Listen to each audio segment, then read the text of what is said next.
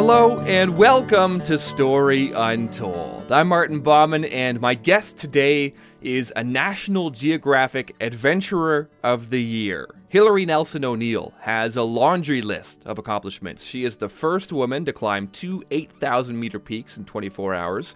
One of them just happened to be Mount Everest. She's done over 40 expeditions around the world. She's done Ironman competitions and she doesn't just climb mountains these days, she climbs them and then skis down them. She's got a hell of a lot of stories, and we talk about everything from facing death on the mountain to seeing more women in the sport to embracing fear. Here's her story. National Geographic named you a 2018 Adventure of the Year. Now, meantime, just before we started talking, uh, I had to walk up two flights of stairs and I'm, I'm still catching my breath right now. So, what is your secret? Well, I, I mean, I think it's a sort of mm, longevity, I guess you could say, in my career, and that I'm, was a nice way of putting it, uh, that I'm just still, uh, I mean, what, what, what specifically the Nat Geo Adventure of the Year was for sort of completing this 20 year obsession with a peak in India and it has less to do with my fitness and just more with this stubborn streak that I have, I think, mm-hmm. that uh, keeps me going out there. And I really just love pushing myself and getting in those situations, and it hasn't abated as of yet. So maybe that's my secret. Just I like to suffer. yeah. You you came up uh, in the Pacific Northwest, uh, grew up there. Yep. Uh, how did you get your start? What was the early introductions that got you on the path that you are today? Well, there were quite a few influences, I guess, but to the the irony is that very few of those influences were actually in the mountains. So when I was young, I spent a lot of time on like an old wooden boat that my parents had with my brother and sister, and mm-hmm. we would go for you know six weeks at a time up into the inside passage of uh, Canada by Vancouver Island. Mm-hmm. And I think that is pretty much where I fell in love with wilderness and adventure and living off the land and also really spent a lot of time just by myself and in the quiet and how to entertain yourself in small spaces which oddly enough has is has a lot of similarities to you know being stuck in a tent on a mm. mountain somewhere and then as I got older, I mean, I skied my whole life, but once I left for college when I was 18, I moved to Colorado, went to Colorado College, and mm-hmm. that's a very outdoor oriented school. And I got into the sciences, biology, and we would do tons of field trips. And I just started, you know, climbing mountains and skiing them. Um, and it just was kind of the group of friends that I fell in with that taught me a lot about rock climbing. I mean, I didn't start rock climbing rock climbing till I was 19. What was your what was your family like? I mean, were your parents big outdoors people? You, you had two siblings too. Did it stick with them as well, or are you the the odd one of the bunch? I I mean, I'm a I'm the odd one for sure in my family and the extreme direction I've taken it. But my family is very athletically oriented. My brother was a road, road national for crew, and um, my sister's an incredible skier. Mm-hmm. It's um, you know, and she was a good swimmer in high school. I wouldn't say my parents are incredibly outdoorsy people. They yeah. have become more so. We we spent a lot of time in Sun Valley, Idaho, and you know, hiked in high school and stuff like that. Mm-hmm. But it was it was a very different path for me to take away from what I'd been brought up with. Right. They, they did their part in getting you on the skis and in, and in taking you around on the boat. That was their yeah. contribution. Yeah. Yes. I definitely don't think they expected the outcome they got, but right. they got it nonetheless. Surprise. Yeah. Surprise. what was your plan in those early days? You go off to Colorado College. And what, I mean, before you have this idea of going on expeditions as your career, what did you think your life was going to look like? I mean, I grew up very much in a routine and very much uh, with an amazing but sheltered group of friends. And the idea of going away to college, I was sort of the, you know, really the first one in my family to leave the state right off the bat to go to school. Uh, mm-hmm. We were very, very many generations living in the Seattle area. And even to this day, really only my brother and I live, you know, outside of the Seattle area. Mm-hmm. And my idea in going away to college was just to not not to wipe the slate clean, but just to have new experiences outside of what I'd grown up in. I grew up, you know, very motivated in basketball. I kind of had the same team my whole life. It was just, like I said, a lot of routine. And I just knew deep down that I wanted to break out of that and right. do something different. I didn't know what it was at that point, but.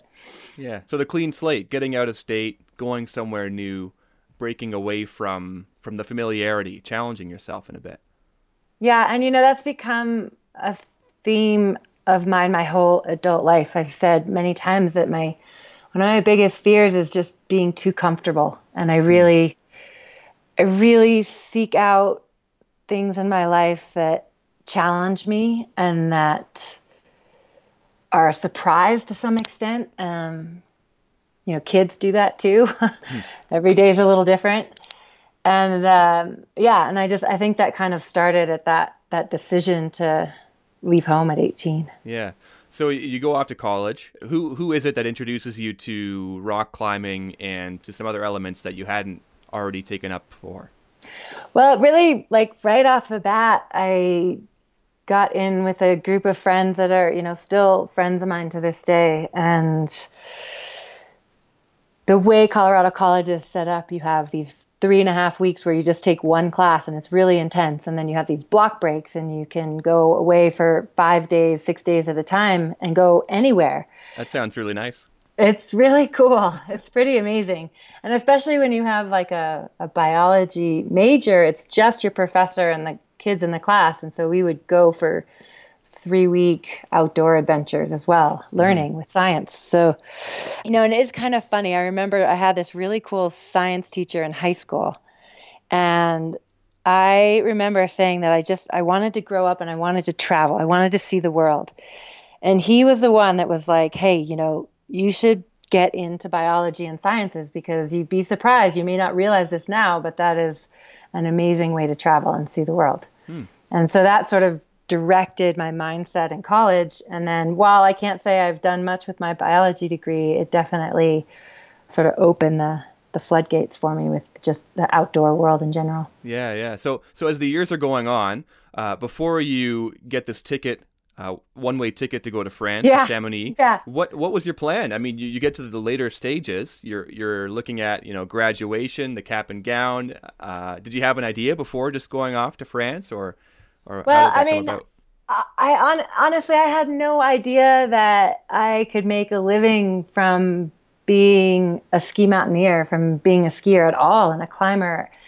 And so my original intent in going to Chamonix was that I just I had you know nothing tying me down, and I was going to go for a winter and then I was going to come back and either look into further education. Mm-hmm. I wanted to be a veterinarian or a marine biologist. Those were sort of my two things. But literally, because of that one way ticket that my parents gave me, whenever I came home, at that time it was less expensive to buy a round trip ticket. So I came home very infrequently, but I always had a round trip ticket to go back to France. So I always went back for five, six years and I started competing while I was over there in sort of the extreme comps, the free ride comps, and a lot of endurance rando races is what they're called. And I was doing really well. I took some really cheesy modeling jobs for skiing, and I was, you know, making money and having a life over there and learning a new language. And the Alps are a mecca for anything climbing, ski mountaineering, right. and so. Yeah. Um, I, and I, I said this before. I felt like a you know a second university. Yeah. And I just had a lot of opportunities come up, and slowly but surely, I realized I really loved the climbing and the skiing, and that I could make a living at it and I stuck with it. What are you thinking about when you're on a mountain, whether it's ski mountaineering, whether it's skiing, or whether it's climbing? What what's going through your head, or what draws you to it? Well, what I like to do the most are things that they're not they're not quick so you have a lot of time to think hmm. you know i'm i'm on an expedition anywhere from a month to 2 months and you're typically you know traveling in a, a foreign culture and it's a, a lot of overground travel to get to the mountain and what i really really love about it is the actual act of climbing requires your entire focus and it requires all that noise that we have in our day-to-day lives to just sort of get pushed to the background mm. and you're really just it, this incredible focus it's like a meditation almost that, that i wish i could do in my day-to-day life but i really only find it when i'm in the mountains and i'm climbing and I, you know, the longer the trip, the more you get into it. Of course, there's like tons of time when I'm like, what am I doing? Why am I here? I should be home. I should be doing this, that, or the other thing. But then there's also just these amazing moments and the interactions you have with your climbing partners. You just get to know people really fast and the cultures and the wildlife. Like it's just, it's just adventure. And mm. I, I don't know, I just really thrive on it. So tell me then about your first so to speak, capital E expedition, the first big one for you that would set off this chain of events that hasn't stopped for, for years and years? Well, the first one, and I'm totally dating myself, it was in 1999, and I was still living in Chamonix, and I had had this meeting with the North Face, who has now been, you know, one of my primary sponsors for almost two decades, mm-hmm. and they were looking for a female ski mountaineer to go to India and kind of, you know, do this. It was an NBC documentary film just about the Himalayas and being in the mountains. Yeah. And I passed their test. I'm not not quite sure how, but I did, and was you know three weeks later found myself going to India, and that was like the beginning of the end. I mean. we didn't even we didn't get to the top of what we were supposed to even get to but just the the climbing and the and, and camping and living in the snow and just being fascinated with the physiology of how your body changes up at mm. high altitudes and all of that and the, the culture of it everything i just i mean i discovered this passion that i didn't even know existed i mean sometimes it's bordered on obsession which maybe isn't so healthy but uh, yeah that was the beginning of it so you were hooked I was totally hooked. And that was also where I first saw this peak that I just climbed last year that got the Nat Geo Adventure of the Year. Right, the Peak of Evil. The Peak of Evil, yes. So that was the first time I saw it when I was in my, you know, mid 20s in 1999. Yeah. You were the first woman to climb Mount Everest and Lhotse in 24 Lhotse, hours. Yep. Lhotse? Yep. Lhotse. Lhotse. I uh, thank you. Uh, yep. What do you remember most from that expedition? I remember and this not this doesn't discredit Everest at all, but I just I remember standing on top of Everest and it was a really um, difficult expedition for me. I had, you know, a lot going on in my personal life and my kids were pretty young and it was the longest trip I'd ever done. It was 10 weeks. And I remember mm. standing on top of Everest and just you know, the sun was rising. It's absolutely beautiful. It was freezing cold. Like if you took your goggles off, your eyeballs would freeze. It was so cold. And there were, you know, 60 or 70 people on the summit. Hmm. And we'd been fighting and struggling in this line the whole way up that morning. And I just remember standing up there and, and feeling really frustrated. And as you as you climb down from Everest, your whole view is filled with Lhotse this other peak that's just you know the neighbor of Everest and also an incredibly stunning peak. And mm-hmm. my climbing partner had originally had the idea to climb the two peaks together, and I thought like, God, no way, that's going to be impossible. There's no way to do that. But walking down from Everest and looking across and seeing that other peak, and there were no people on it, and I just remember being like, "We're that's it. I'm done. We're going. We're going. Right. We're going to keep going." So so was that part of just trying to get away from the crowds to want to do Lhotse and say, "All right, I've I've been to top of Everest, but there's 60 people here. Let me let me have this private moment to myself." Yeah, I think I really felt that I was frustrated with this Everest climb, and I didn't want to have all this time that I spent away from my kids and just my life in general, and then to come home frustrated. And I knew that if I added something onto it, it would make it more of an accomplishment and more unique for me. I wasn't thinking about anybody outside of that, but just just for me to have that feeling of really putting myself out there and extending myself. And it's hard to feel like that when you're climbing nose to butt with a hundred other people. Hmm. You had two torn ligaments in your ankle during yeah. that trip. How do you how do you manage that? Ooh, that was really tough. I mean, ironically, in hindsight, I was so focused on my ankle during the climb that I think it actually helped my climbing. Hmm. in some twisted way, it really um, helped me not feel all the other sort of suffering that was going on. And it was just like, okay, how much longer is my ankle going to last? How, how, you know, one step after the other, one step hmm. after the other, that really like being in the moment. And you know, we were awake for 50 hours and I had only, I had sprained my ankle, or I mean, I destroyed my ankle just 10 days before summiting. Mm-hmm. And literally, when we came down from Lhotse and started walking down through the ice fall, it was like all that adrenaline had gone away and so my ankle just like stopped working and the number of times that i put my leg down to like take a downhill step and my ankle just didn't work and i i would roll to the ground and like do a somersault and then get back up and be like okay okay i got to make it work for just a little bit longer. Uh-huh. it was uh it was pretty intense for sure.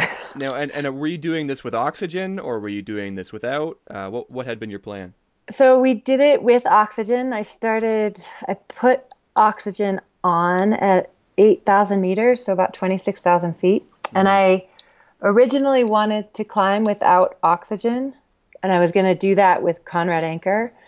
But he had kind of gotten really worked on the way up by carrying too much of a load and decided he was going to postpone. He ended up doing it without oxygen the next day, the day that Chris Ericson and I went to the summit of Lhotse. Mm-hmm. But um, I was, and I just, I got really scared and didn't want to do it by myself because it's just a much slower process and you get cold and the, the warm, the, the weather we'd expecting hadn't come in yet and it was really cold. So I ended up wearing oxygen and used it again also for Lhotse. What's the worst of it on any of these climbs when you're going super high altitude? Is it the altitude itself? Is it the cold? Is it something else? The discomfort? Uh, what what bothers you the most? Uh, it's so hard to say when you're in it because you go through such a slow process. I would say the the headaches and the lack of sleep are probably the hardest. Mm.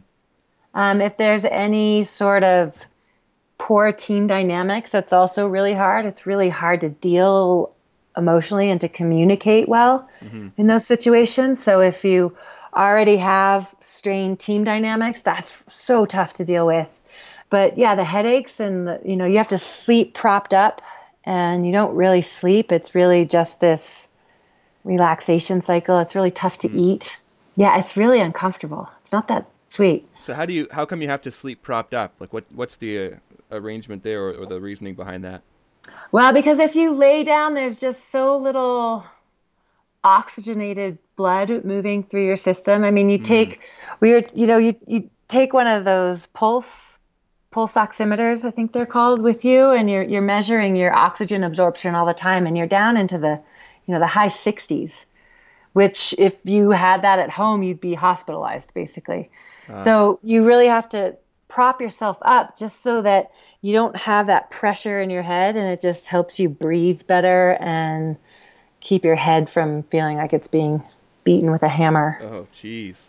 Yeah, fun, huh? awesome. so you're you're coming back from Everest and you start talking with Mark Jenkins about what you want to do next.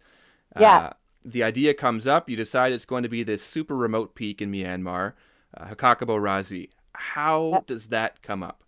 Well, that actually originally started. Mark and I walked into Everest Base Camp together. The rest of our team had had gone in earlier, and we came, you know, a little like a week or ten days later. Mm-hmm. And so we had ten days just walking in together. And Mark's an incredibly well traveled writer and adventurer, and I had first heard of Hkakabo Razi in the early 2000s, so maybe 2001 or 2002, and had tried for years to get North Face to help fund us to go there, but it was really politically difficult and expensive mm. and many other reasons. And then talking to Mark, he had actually been there in like the late 80s and had tried to get into the the Himalaya actually that dropped down into Burma, mm-hmm. Myanmar, and that's Hkakabo Razi.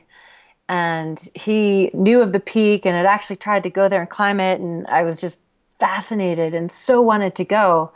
And the politics were changing uh, in that Westerners were far from getting a carte blanche to travel there, but it was opening up and you could yeah. travel there.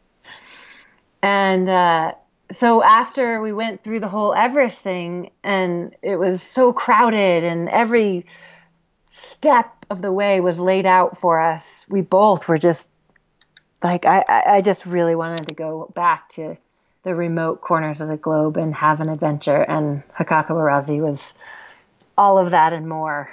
Right. How do you how do you go about planning that and, and picking the team for that, getting everything in motion? I mean, this is a, a mountain that's remote enough that it's not necessarily well mapped out how you're going to get up there. You're having to figure things out. What's the process like for that?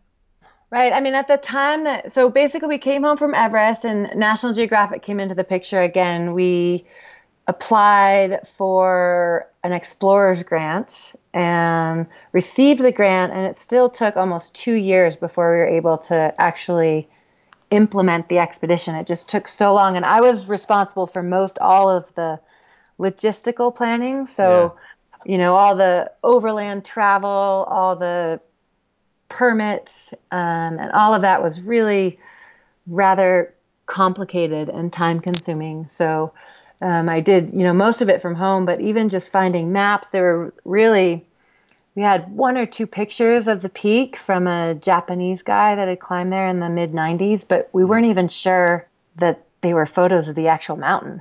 Mm. So it was, you know, incredibly difficult to plan. And all of the logistics were so loose and just yeah just uh, we had to be really ready for things to not quite go as we expected. Right uh, and um, and they didn't. and they course. didn't. Yeah. yeah. they definitely didn't. uh, a lot of things happened. I mean, just before even getting to base camp, uh, that was a long enough expedition in itself just to get there. Yeah. Uh, what what what were the most memorable bits of that? The things that you look back now and, and shake your head at, or just you know can't help but laugh at. Well, we thought that it would be a really great idea to sort of craft this as an old-fashioned expedition, which meant we went overland all the way from the, the main city Yangon, which is way in the south of Myanmar. Hmm. And we traveled some 1,000 miles before we even got to where we started walking. So then we had to walk, um, we took these little, oh my God, these little mopeds through the jungle, which was terrifying. and then we had to walk. What if the mopeds were 80 miles and it took us four days to go 80 miles on these bikes. Oh, wow. Yeah, and then and then we had to walk 150 miles to get to base camp. So it was a month of overland travel before we even got to the mountain. And there were on numerous amounts of adventures. Um, the Death Train, which I highly recommend anyone going to Burma to avoid, was just this 18 hour like bumpy horrible spider infested train. Oh, geez. It's a little tricky. Um, but a couple of things that we did experience that were pretty incredible was taking the the ferry from Bagan to Mandalay on the Irrawaddy River, and that was incredible. Mm-hmm. And then all the temples in Bagan and, and just the, the culture and the people were so unique. And, and you would expect it to be unique because it's been so isolated for so many decades, but you know, you don't you, you don't know what unique is until you're in it. And it was yeah, the people were beautiful and so helpful and just I don't know, just a an incredible place. I'm, I'm guessing that the official name of the death train it probably has a different name when you're doing the bookings. so. Yeah, yeah. I think if you look pretty, if you look a little bit on the, you know, a little get dive deeper beyond booking your tickets, right. On the internet, it's it's called the death train because the rails are so old and so warped that the train bounces intensely enough to derail it like more often than not, and usually that results in somebody dying. Which fortunately, um, it didn't derail while we were on it, but mm-hmm. uh, it was shocking that it didn't derail. Any number of things can go wrong when you're on an expedition. Yes. How do you prepare for the worst or or the inevitable in some senses? I think it takes um, a certain mindset it's not to say that all the things that went wrong on this trip weren't incredibly frustrating. I mean, I almost, you know, quit my life of expedition athlete after that expedition. And that was mm. because of human dynamics, but it was also just because of so much going wrong or so many things going in ways outside of our expectations that it was just hard to absorb it and hard to see the the bright side of the situation. Mm-hmm. But again, it was all of our choices to be there. And, you know, now two years, you know, gosh, it's been almost four years, flash forward. I look back on it as an amazing adventure. And, and that is when everything goes wrong. But you do, you just, you have to have a mindset where you go in with the expectation that things are going to go as you planned. Right. But the flexibility and the relaxed ness, if that's it's not even a word, but um, to to adapt, right, and change and laugh at things. Oh my God, laughter is very very important.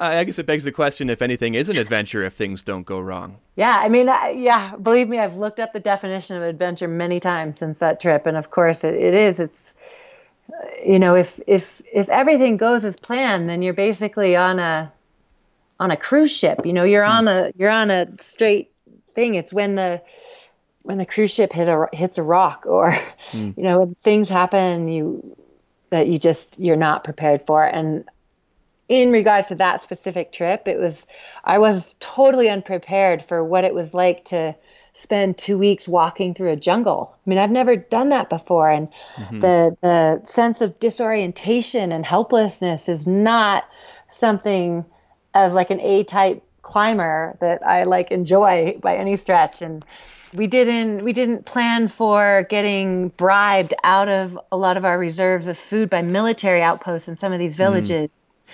We didn't plan, you know, on these punji sticks, these bamboo spikes that were all over the trail that you had to crawl around that were like stakes that you were going to impale yourself on.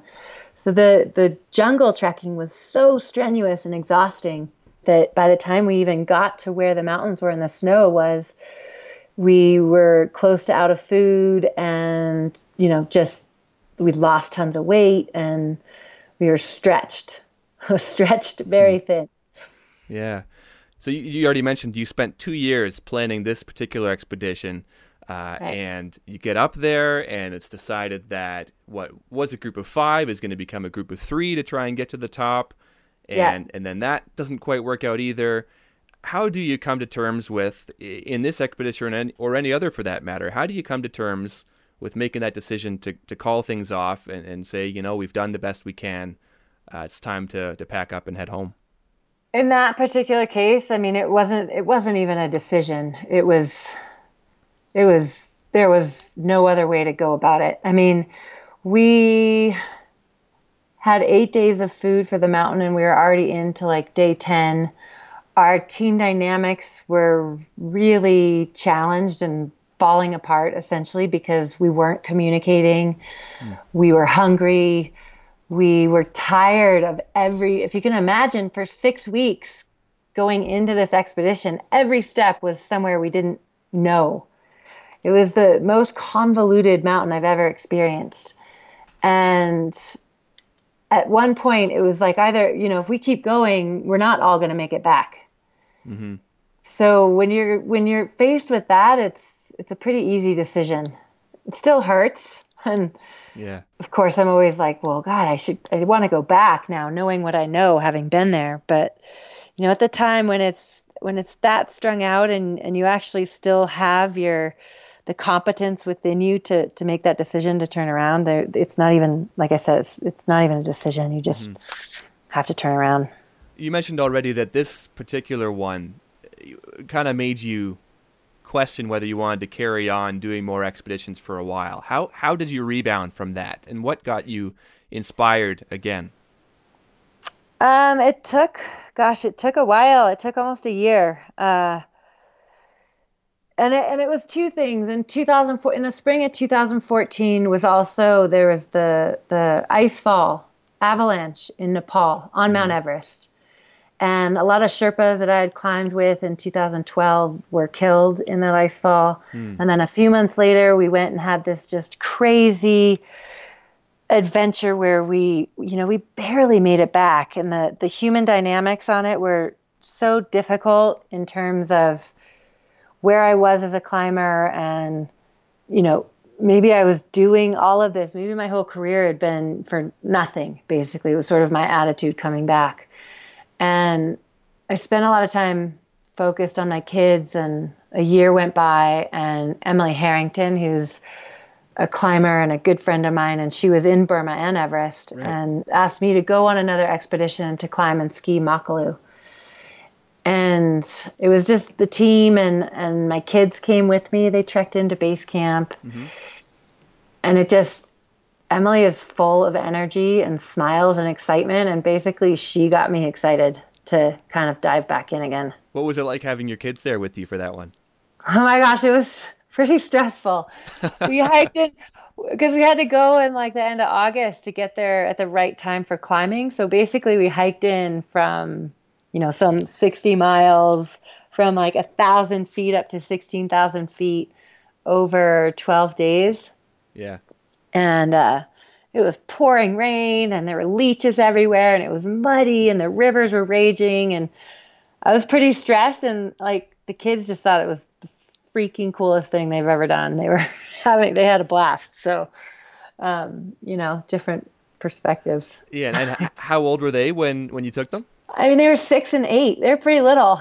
Yeah. And my 8-year-old, he walked the whole way. We had two porters that were helping like just with them and my 6-year-old got you know he got a piggyback ride maybe 50% of the time but uh-huh. i mean they really they did it and they had such an amazing interaction with different kids from these really remote villages and uh, the porters and it, it was pretty cool how do you pick what expedition you're going to do next at any given time is it a conversation with with one of your fellow people whether it is somebody like emily is it something that you're you're reading about how do you generally decide okay here's where i'm going next I think when I was younger, I would just go wherever the wind blew me. hmm. I was so hungry for these climbs and these different places. And now, I mean, for sure, I there are still so many places I haven't been, but I'm much more discerning about expeditions I go on and obviously I have kids, you know, life just gets busier the older you get, whether you want it to or not. So I'm not going on four and five expeditions a year. I'm going on one or 2 mm-hmm. So I am just much more careful to pick them out and pick things that I really am passionate about. For example, like the Peak of Evil in India last year. Yeah. And this year I'm going to go back to Nepal and try and climb Lhotse again. I'm going to go to the Arctic National Wildlife Refuge in April because I feel really strongly about that place, both because of its beauty and because of the environmental pressures that are going on up there right now. Mm-hmm. Uh, so, yeah, so things like that. I'm uh, more apt to be very particular about who I climb with and the size of the team and where we're going than I was 10 years ago. Hmm people that you know you're going to get along with, right? That, that are going right. to make it a fun and successful, I guess, experience. Yeah, yeah, for sure. Tell me about the Peak of Evil. What that was like.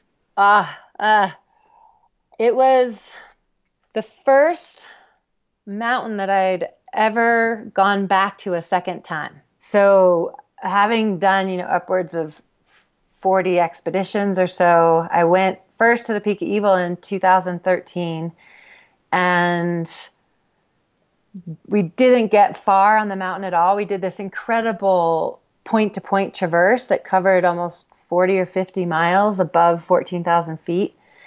And in that, we were going to climb Papsura, and it just was the wrong time of year. The conditions were bad, and it's a really big, scary face. So to be able to sit on it for a few years and then go back in 2017 with a smaller team, we were just three people versus 7 mm-hmm. And Chris Figenshau was with me in 2013. And then Jim Morrison, who's sort of my climbing adventure and life partner. Uh, he was there as well. And knowing the terrain and being able to plan it for a different time of the year and cut out the traverse and just do an in and out really just gave us laser focus on it. And I mean, within 10 days of landing in Delhi, gosh, we already, we were at, on the summit and it's, you know, wow. over 21,000 feet. So we just kind of flew in and it was it was the hardest probably the hardest scariest single day I've experienced. I mean it was a full on alpine ice climb and then we descended on skis basically. Mm. Not a lot of turning, a lot of side slipping, kick turns, ropes. It was intense. What was the most memorable part of that? If, if it's the, the most hair raising part or, or the scary part uh, of that? I mean, the most hair raising part was getting onto the face with skis, and it's you know a, a solid 55 degree pitch, uh-huh. and you've got maybe a millimeter of this crunchy snow on top of blue ice, and you're in this whiteout, a total whiteout. Hmm. So you can't even tell the blue ice from the places where there are snow, and you know that there's this bottomless like pit below you that just wants to eat you up and spit you out. And that was the most intense moment for me because I, there's this thing in climbing, at least for me, where there's a where fear is healthy, but if your fear starts to roll into panic, hmm. it's really dangerous. And I, I was battling on that line for probably three hours and the margin of error there is really slim, right? I mean, if if you fall, yeah, that's a, that's got to be a long way down. Yeah, there's no way to arrest yourself on that face, and I mean, if your ski pre-released, if you lost your balance, anything. So, it, it, you know, when you're 12 hours into a day, and you're not acclimatized well at all, and you haven't eaten, and you you still have to have that much focus, it's exciting. maybe, maybe that's a good word for it. You know, you've chosen a sport where you are are forced in some ways to confront your own mortality, knowing that something could go wrong and, and that could be it. Yeah. Uh, how how has that changed your perspective on things, or yeah, how have you dealt with that? It's it's interesting because by no means am I ever on a death mission. I strongly believe in turning around. mm-hmm. I really also have gotten to know myself well enough that when I say I'm good, like I mean it and I, I know how to like physically keep myself in check in order to make it through some of those scary points. And when it comes to mortality, I mean, I think about it a lot. And the crazy thing is, I have seen people die, not seen, had friends die in horrible climbing accidents, but I've also had plenty of experience with people dying from things that are like walking across the street. Yeah. And it's awful. And, you know, I'm not a huge fan of you know, be it always is said, you know, when someone dies in the mountains, they died doing what they love to do. Right. I don't think anybody goes out there wanting to die. They love doing what they're doing, and I think living a passionate life involves risk and and certain dangers and sacrifices. But I just I don't I know I don't want to die doing what I love. I just want to live to be old and see my kids grow up. But Yeah. um, I think death uh, has a mind of its own and it is fickle. And I've seen enough of it to know that you just have to live when you're alive. so many people don't even want to get up onto that mountain. There's a fear there. How do you confront that fear in what you're doing? I mean, oftentimes it's because I'm afraid of it that I want to go and do it. So I try to take a different approach. I mean, like for me, I've been I've been doing a lot of speaking engagements for National Geographic, and you get up on stage in front of a thousand people, and it's absolutely terrifying for me. Like it's not. I, I've done it enough now that I, I I enjoy it. I enjoy sharing those stories, but like we all have fears, and I've now been in the mountains enough that I know how to manage that, but I think even even somebody who doesn't have any desire to climb a mountain has huge fears whether it comes to work or a family or a relationship. Mm-hmm. And it can be so debilitating but it also is like if you've never experienced fear and like faced it and failed or had success with it either way like what you're not living. So I remind myself of that all the time. Like it, it, it's it is that fear. It's that fear that we should be seeking out, that we should be like looking for in order to enrich our lives. Hmm. And in some ways, you're more afraid of of being too comfortable, Yeah. of being complacent. Yeah. Right. And sometimes I'm like, well, maybe I need to face that and really like dig deep into what that means for me and why I'm, you know, kind of running from that all the time. Hmm. Yeah, how do you go from? I mean, because in some ways, your your sport is one of extremes. You have the high of an expedition, and then you go back to routine of everyday Mm-hmm. Right. life. Same thing day after day. Yeah. What is that like to to go from such polar opposite experiences constantly? Uh, I mean, as you can imagine, it's a roller coaster, and I, as hard as it is for me to pack up my bags and get on a plane and go into this world of discomfort and no showers and no connectivity and long days and heavy packs, it's equally as difficult to come back to phones ringing and mirrors and having to go to the bank and the post office and even even kid routines and soccer practice. It's it's hard. It's um it's not something I am great at and it's almost like a depression cycle too a little bit because sometimes there's so much stimulation going on on these expeditions things are just happening and coming at you so fast and you're really in this like ninja mindset and then you come home and it's that intensity goes away and it's really hard to adapt It's a different challenge. Yeah.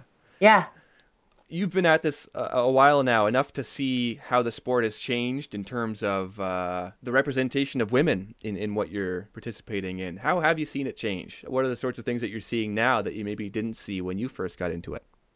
I'm seeing a lot more women filling some of these spaces, these predominantly male adventure sports. And I think that in itself is like a, a tidal wave that's going to change a lot of perspectives of, of being in the mountains. So when I started, you know, it, it was very rare that there were any female ski mountaineers. And how much that has changed is like unfathomable al- almost you know mm. 20 flash forward you know 20 years and you've got like almost the female explanation is going away. It's no longer you're the first female to do this. Right. you're just the first to do this. And i think that comes from just a infusion of females in general in the sport and also just a, a new generation of male climbers as well that actually see the value in what females can contribute to a team because we are females because of the perspective we have the our gut feeling our different approach to climbing whatever it is it has value and it it makes it fun and it's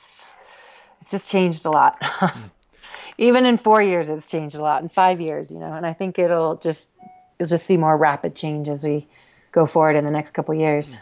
What is your your white whale or the thing that still eludes you, the thing that still inspires you going forward? Uh, I'm more, I, I'm slowly coming into this phase in my life of realizing that all the experiences I've had, both culturally, in my sport, and in the environment, can have an impact.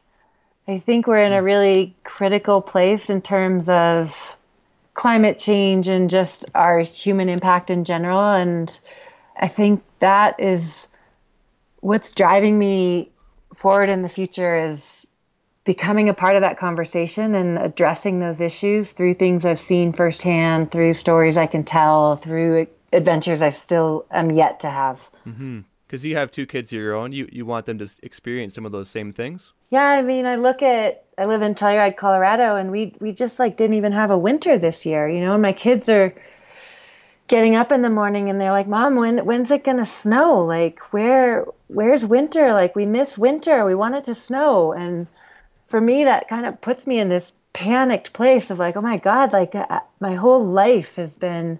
snow and ice and, and winter and the amazing opportunities that's provided for me and the things I've gotten to see and, and the perspective I have because of it and to think that that could change in uh, you know a generation mm. is it's a bummer. Just one final question for you. In your sport, it's one in which you sometimes have to be okay with failure in a sense. I think that's probably yeah. I think that's probably true for most things, but but uh, yeah what have you learned from failure and the things that have gone wrong or, or the things that have gone not according to plan? I mean, I struggle with the like the whole failure success paradigm all, all the time. Like, I don't set out on these missions to fail and to not get to the top. like, I am pretty driven and competitive with myself in that regard, but at the same time, I've gotten older. I've been doing this for 20 years and I see success in the fact that I've you know never had anyone die on an expedition I've been on and there's success in without being sounding totally cheesy, but in the journey versus the goal at the end. Mm-hmm. That does sound totally cheesy, but it's true. I mean, it's such a cliche, but it's totally true. Like the, all the the cultures I've gotten to experience, you know, like being in the Kamchatka Peninsula and watching grizzly bears fight for hours while the male is trying to kill the, the female's cubs and walking onto beaches in the Isle of South Georgia near Antarctica with hundreds of thousands of penguins and seeing the sunrise on Mount Everest like these are all things that are very worth the effort and the endeavor even if they're not ultimately successful in terms of completing the mission. Mm. Thank you so much. I, I really had fun uh, talking to you and I uh, wish you the thanks. best. Yeah, thanks a lot. That's it for the show. Thanks for listening, and I hope you liked it. If you enjoyed the show, you can do me a favor and hit subscribe, leave a rating and a review, and please tell someone else about the show. If you want to get in touch, you can send me an email at storyuntoldpodcast at gmail.com. You can also follow along on Facebook at facebook.com slash storyuntoldpodcast. Theme music for the show is by Dr. Turtle off the album You Um, I'll Ah. Once again, I'm Martin Bauman, and this was A Story Untold. See you next time.